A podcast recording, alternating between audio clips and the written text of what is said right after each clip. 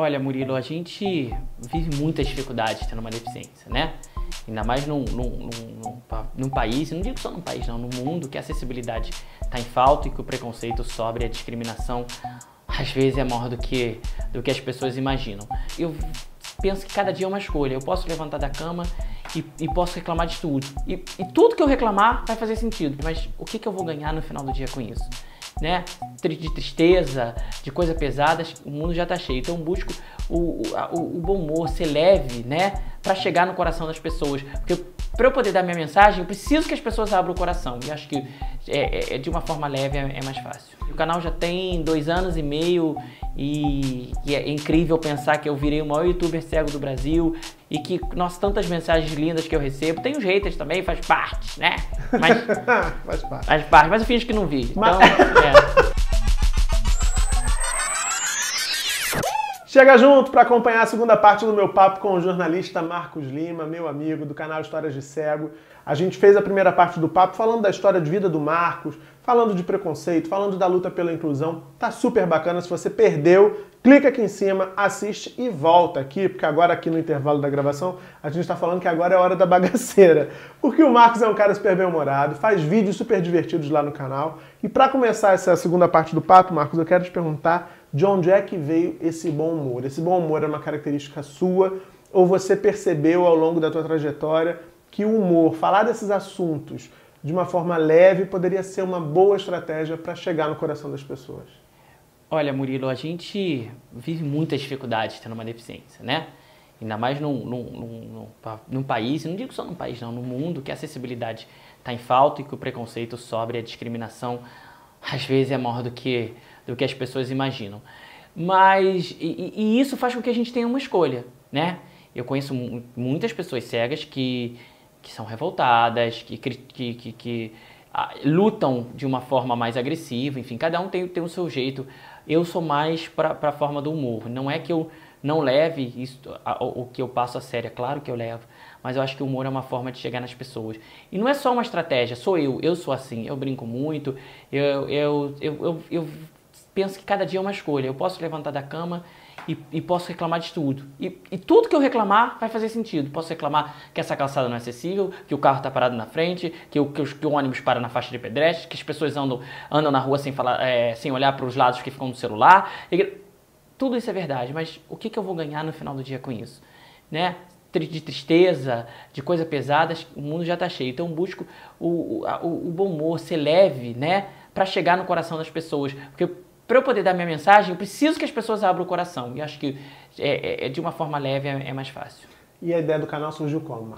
A ideia do canal surgiu, Murilo, porque eu dou palestra há muito tempo, muitos anos, e eu amo dar palestra. Talvez seja onde eu me sinta melhor. Só que palestra você dá para 20, 50, 100 pessoas, esses dias dei uma palestra para 400 pessoas, não passa disso. E o meu canal já tem 4 milhões de visualizações. Juntar todas as palestras que eu vou dar na vida não vai chegar, sei lá, a 1% disso. Só para a gente entender, assim, você dá palestra, dá palestra onde, por exemplo? Para empresa? Empresa, pra... escolas, universidades, é, sim, é, palestras abertas também.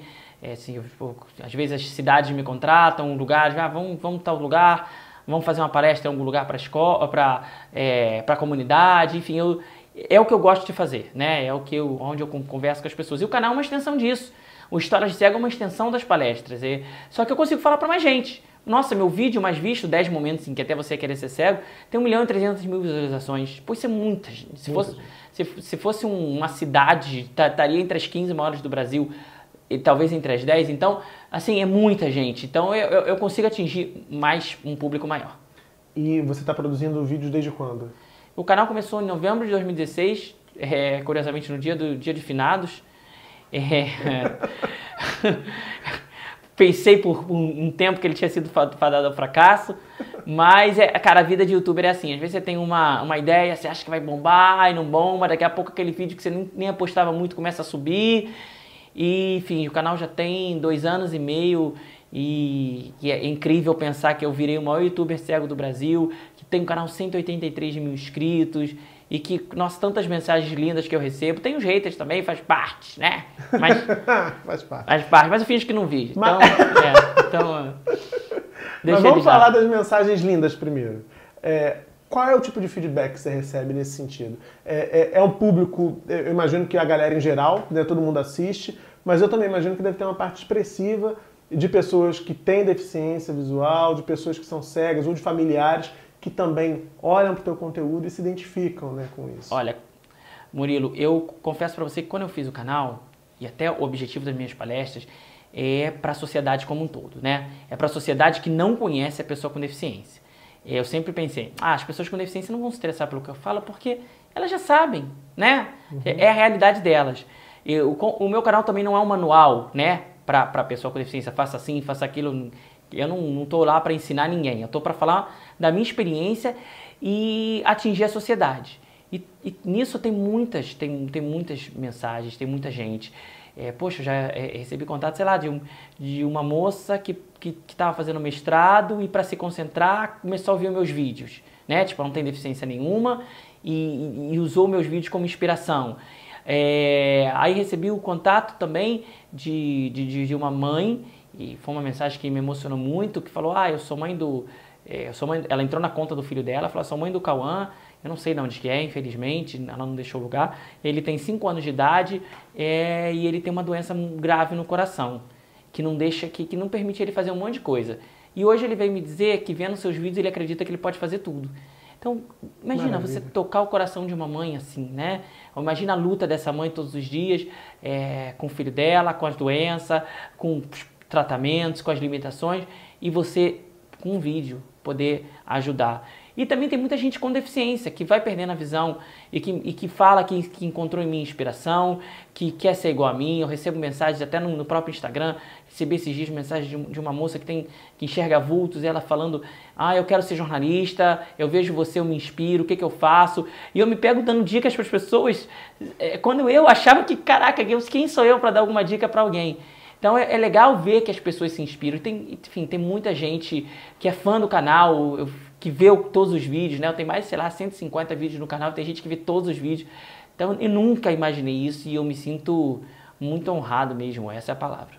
O Marcos está vindo aqui, eu já falei para vocês na primeira parte do vídeo, porque eu tive a sorte de conhecê-lo lá no, no Creators Boost do UPix, mas também porque antes mesmo da gente ir até lá São Paulo, alguém colocou nos comentários assim: traga o Marcos do canal Histórias de Cego. Então, atesta isso que você está dizendo. As pessoas reconhecem você como alguém inspirador e é mesmo, elas não estão sendo boazinhas, você é essa pessoa mesmo. Que tipo de vídeo você gosta mais de fazer, Marcos? Olha, eu gosto de fazer os vídeos que eu conto histórias. Eu adoro contar histórias, eu acho que histórias inspiram e eu amo viver histórias, histórias não acabam. É, nossa, minha vida é viver histórias, né? Eu ando na rua, uma pessoa que vai me guiar e vive uma história.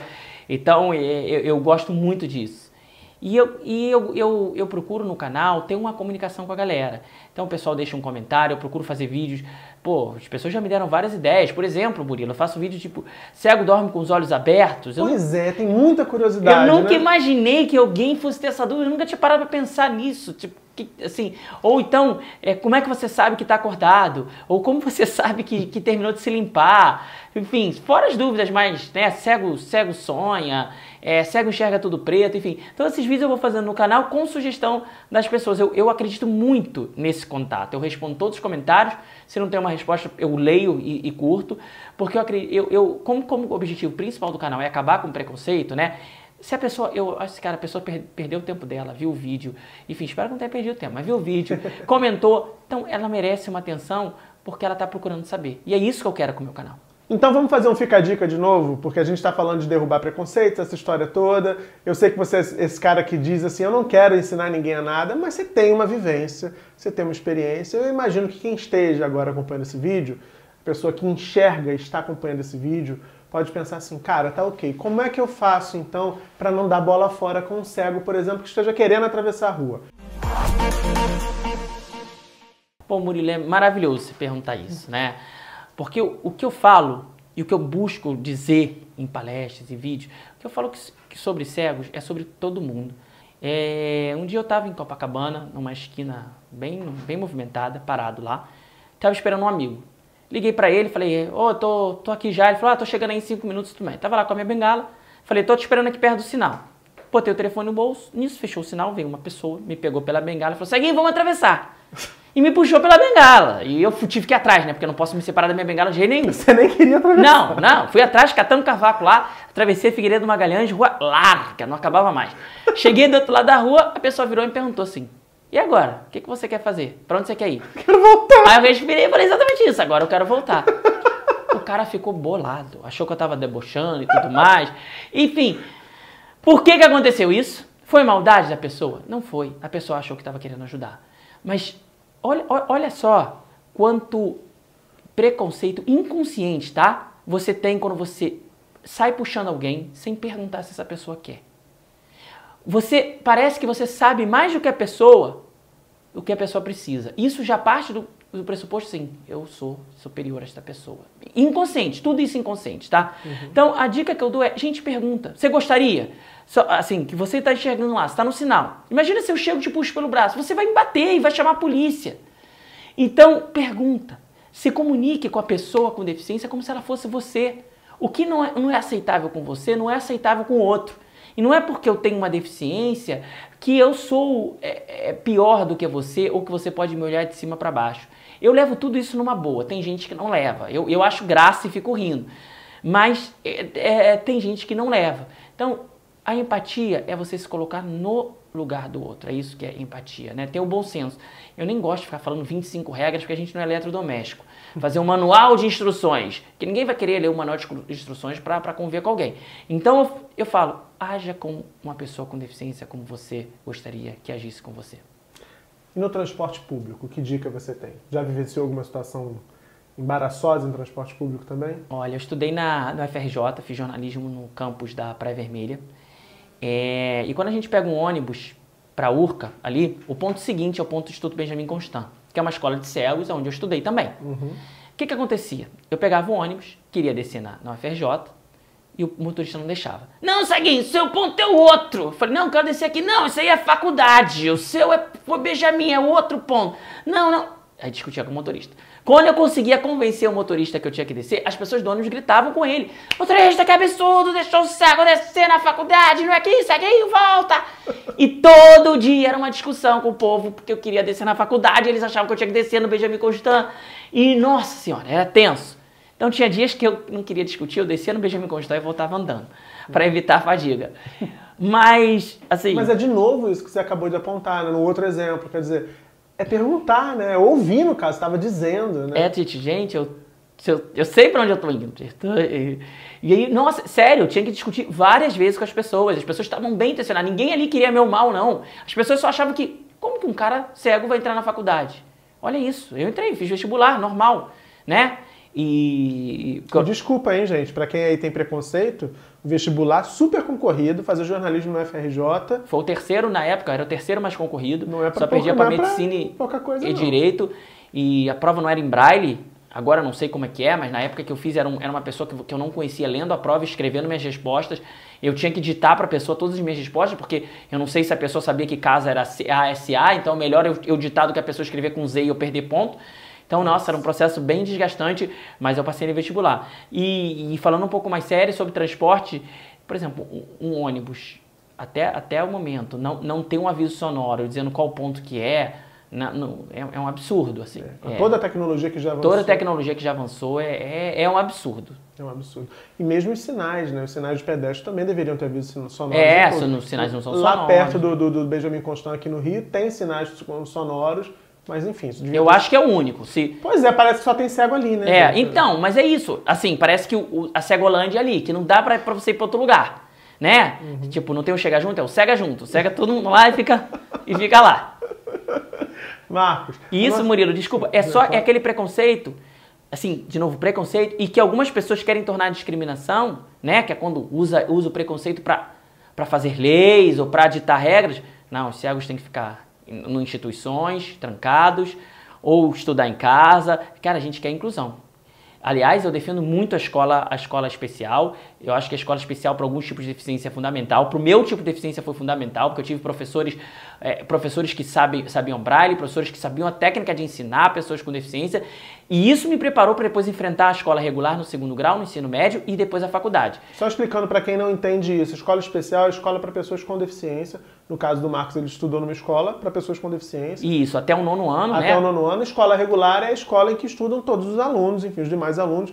A gente tem políticas públicas hoje que defendem que os alunos com deficiência estejam matriculados nas escolas regulares, mas para isso elas precisam ter o atendimento educacional especializado, o que a gente sabe, eu cubro educação já há muito tempo, que a gente sabe que ainda não é uma realidade no país, as escolas ainda não estão equipadas, os professores ainda não estão formados da forma que seria desejável para que esse trabalho fosse bem realizado, né? É, porque isso é na Finlândia, de repente dá certo.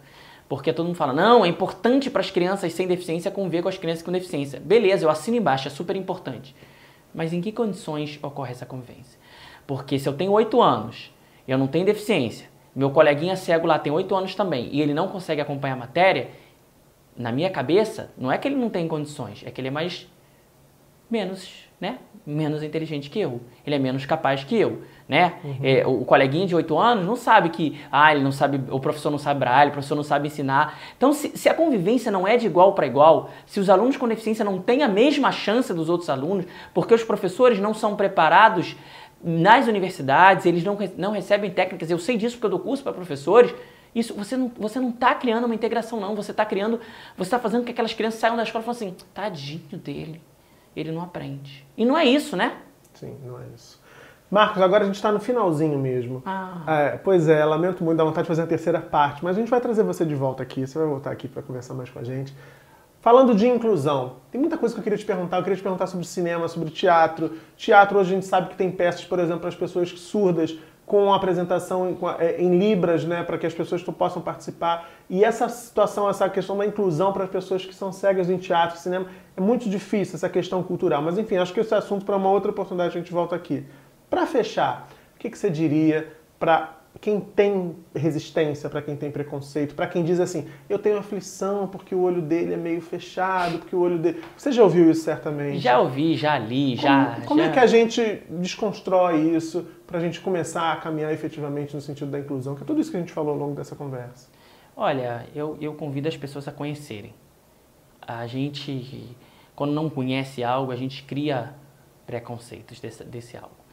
E a gente deveria encarar as diferenças do nosso mundo como acréscimos ao nosso mundo. Né? Eu não estou falando só de deficiência, falando de orientação sexual, religião, cor de pele, cultura, de, é, experiências de vida. A gente tem uma tendência, enquanto sociedade, de olhar para a diferença como algo ameaçador, algo que, que vai chegar e vai acabar com o modo de vida como nós a conhecemos. Não, gente, a gente a, a, sociedade evolui. É normal que em 2020 a gente seja uma sociedade diferente de 1960 e que bom que isso acontece. E que bom que existem diferenças, né? Imagina se todas as pessoas fossem azuis. Nossa, que chato seria monocromático o mundo. Tem que existir pessoas verdes, vermelhas, amarelas, brancas, negras, enfim. Isso dando um exemplo é, de cores, que é o exemplo da, da, da diversidade do nosso mundo. Olhem para a diversidade como algo positivo. A, olhem para a diversidade como, como é, é, algo que pode te acrescentar e que vai te acrescentar, né? É igual quando você vê, tipo, um, um dia eu ouvi uma coisa fantástica. Uma criança falando da. Tinha um, tinha um coleguinha estrangeiro e aí ele falando para a mãe dele: Ah, fulano não sabe falar direito português, ele tem sotaque. Aí a mãe falou assim: Isso quer dizer que ele sabe uma língua diferente, é, é uma língua diferente da sua. Maravilhoso. Marcos, deixa eu pegar na sua mão aqui. Valeu, Murilão. É o seguinte. Quando a gente criou o Chegar Junto, foi exatamente por acreditar em tudo isso que você acabou de dizer, por acreditar na diversidade como potência, como um valor fundamental para que a sociedade cresça, se desenvolva, para que a gente se respeite mais, para que a gente se ame mais, para que a gente seja mais feliz. Eu fico muito feliz de ter um espaço para chamar de nosso, em que eu possa trazer uma pessoa tão incrível quanto você para conversar com a gente aqui, para inspirar a mim, ao Thiago que está aqui com o olho cheio de lágrima e a todo mundo que acompanha esse vídeo também. Muito obrigado, mais sucesso com o canal. Espero que de fato você volte aqui em breve para a gente conversar mais, que não falta assunto. Não falta assunto. Não e vamos falta. lá, gente. Curta História de Cego, o canal que vê a vida de um modo diferente. E cega junto, né? É isso, tá dado o recado. Deixa like lá, deixa like aqui, se inscreve nos dois canais, comenta, compartilha. Semana que vem, terça e quinta, sete da noite, eu tô aqui com mais Chega Junto. E você sabe, aqui rola sempre um bom papo. Beijão e até lá.